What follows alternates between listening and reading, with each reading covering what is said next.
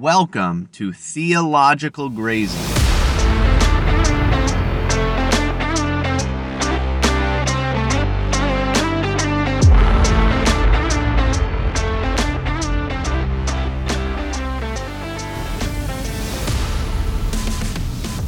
I saw a clip from an episode of the Joe Rogan podcast where he talks about a church he visited in Italy. And I can't I can't remember everything about it. It's something like Ravella or Ravala, Italy. Somebody listening to this probably knows what I'm talking about. But there's a church there that he said that he visited where the church itself is like a thousand years old, but it was built on top of the ruins of an even older church.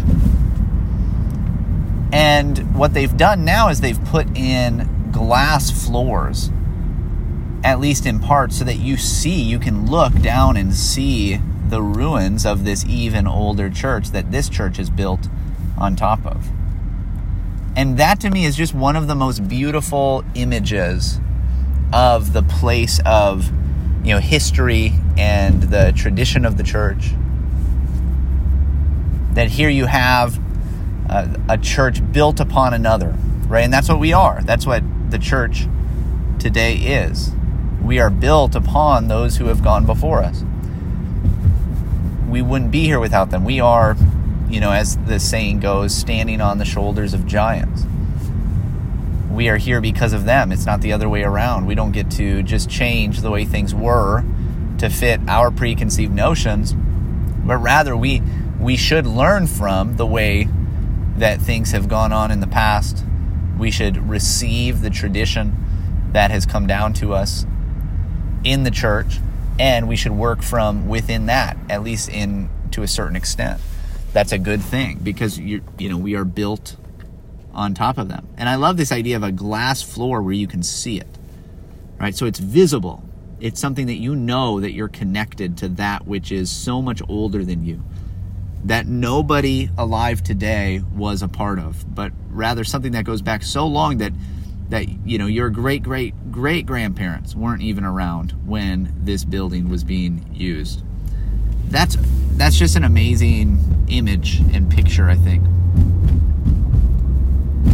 And then add to that the fact that there is, in fact, a new church building built on top of it. It's not just the same old building that always was. Things have changed, in other words. It's still built upon the same foundation, it's still in the same place, it hasn't moved, and yet it is new in a sense. It's different. And this too, I, I take as really a good image of the place of of the church in each generation. That it's not as though we're progressing in that, you know, we're going to be totally different or in a different place. No, we're moving forward in the way that you know Paul seems to infer the the way that Timothy and First Timothy is to build and to grow is through the Word of God. It's by standing once again on the Word of God. That's how actual growth comes about. That's how actual good change, good growth comes about.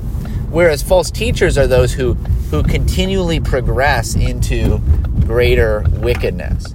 Right? They are those who continually move forward. They think that they're moving forward, but all they're actually doing is is uh, you know leaving the path altogether. They aren't actually moving forward as they should be, or as they think that they are. So the progress of the church is not a progress of of that kind of change, of changing from the Word of God, of reinterpreting the Word of God. No, but it's coming back to the Word of God once again. It's renewing our understanding of the Word of God. And with each successive generation, it's it's being able to build upon what that previous generation was able to do and and think through. This is what, what's so great about creeds and confessions that you're building on top of what others have done. You don't have to go back and re-debate all of the same issues that there have been in the past. No, we say, look, here's this statement. It is a biblical statement that condemns Arianism. We don't have to go and relitigate that whole fight. Right? We know that it's wrong. We know that it doesn't fit. And so we're able to move to new issues. We're able to to push the application of the word of God deeper into our lives and out into the world. So this is a great image, I think, to remember, right? A church that's, you know, an old church, a thousand year old church built upon another church with a glass floor. I don't know if that's all even quite right, right? This is all based on a podcast, but I did see this clip. I saw pictures of it, and it really is amazing. It really is uh, very cool. I did look up a bit about the church afterward, and it is a pretty cool idea. So there you have it. Um, this is something uh, that hopefully you can think about, dwell on, and will benefit you today.